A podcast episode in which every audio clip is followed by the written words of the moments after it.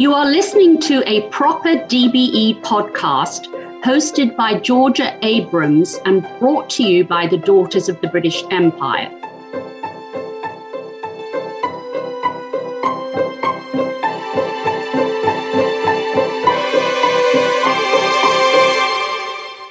The Daughters of the British Empire is a 501c3 non-profit American Society of Women of British or Commonwealth birth or ancestry, sharing and promoting our heritage while supporting local charities and our senior living facilities across the US.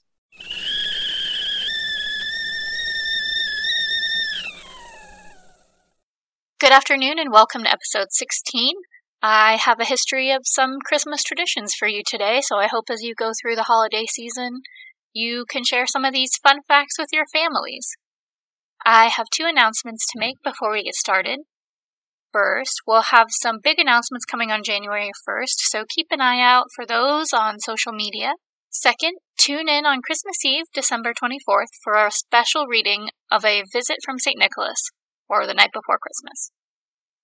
But for now, why not pour yourself a cup of tea and get comfortable?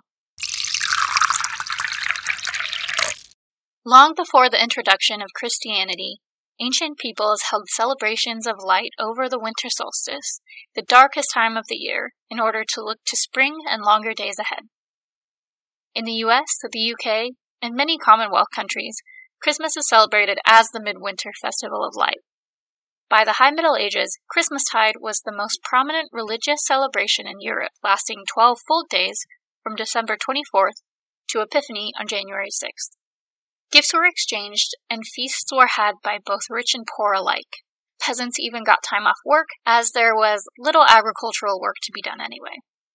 A description of 12th century London reads Every man's house, as also their parish churches, was decked with holly, ivy, bay, and whatsoever the season of the year afforded to be green.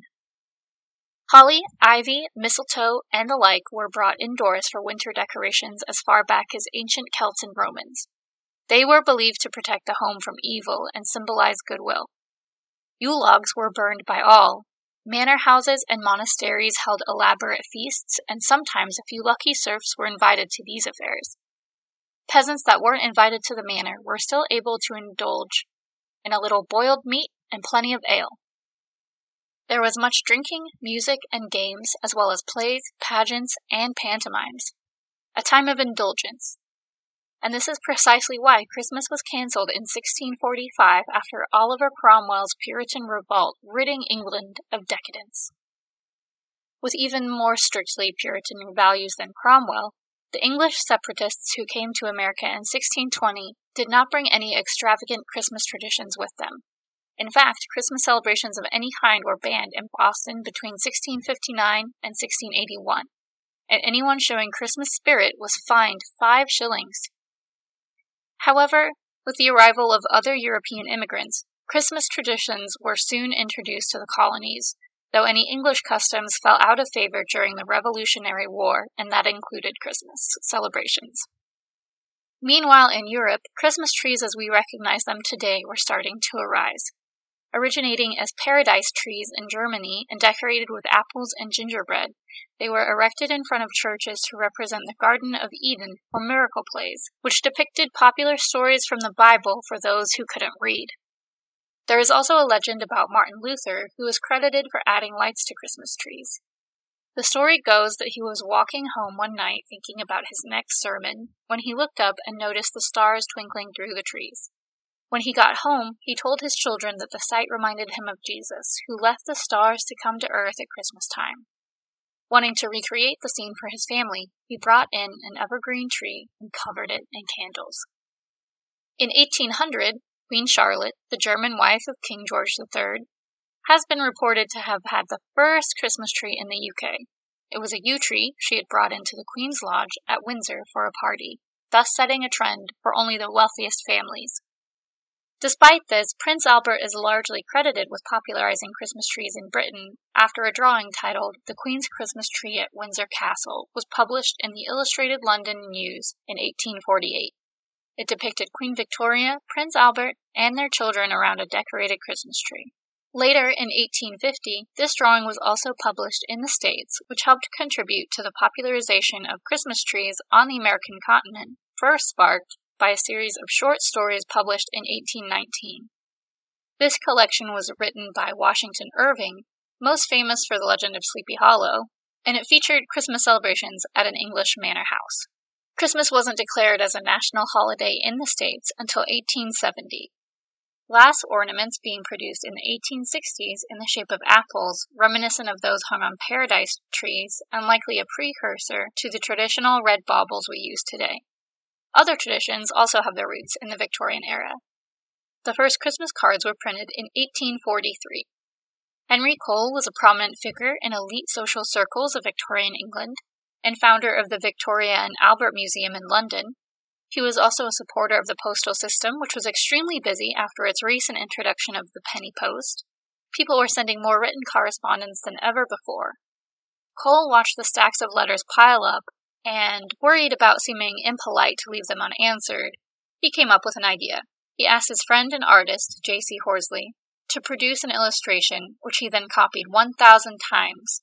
Within a few years, his friends had caught on to the idea and were sending cards of their own. The first American Christmas cards appeared in 1875 near Boston, but became the folding versions we know today soon after 1915 when Joyce Hall and the company that would become Hallmark found that people needed a little more room for their Christmas greetings than postcards would allow. And if you remember back to episode 4, we talked about Joyce Hall then as he helped with the placement of Churchill's statue on the Kansas City Plaza. Christmas crackers soon followed after Cole's Christmas cards. In 1847, a London confectioner named Tom Smith was visiting France and saw bonbons and twists of paper displayed in a shop window. When bonbon sales in his own shop started to decline, he wondered what he could do differently. First, he tried adding small mottos inside the paper wrapping, but that didn't do much to increase their popularity. The story goes that one night, while sitting by his fire, sparkling and cracking, he thought to himself, What if my confections could be opened with a crack? This is likely another legend, but there is a record of Tom buying the recipe for a small bang from a fireworks company. The business was taken over by his three sons, and it was one of them who introduced paper crowns to crackers, probably inspired by epiphany cakes, which often have paper crown decorations on top. Over time, the sweets were dropped and replaced by toys and trinkets. And what would a Christmas cracker be without a terrible joke? I'm going to leave you today with my favorite joke that I've found in a cracker. What's white and goes up? A confused snowflake.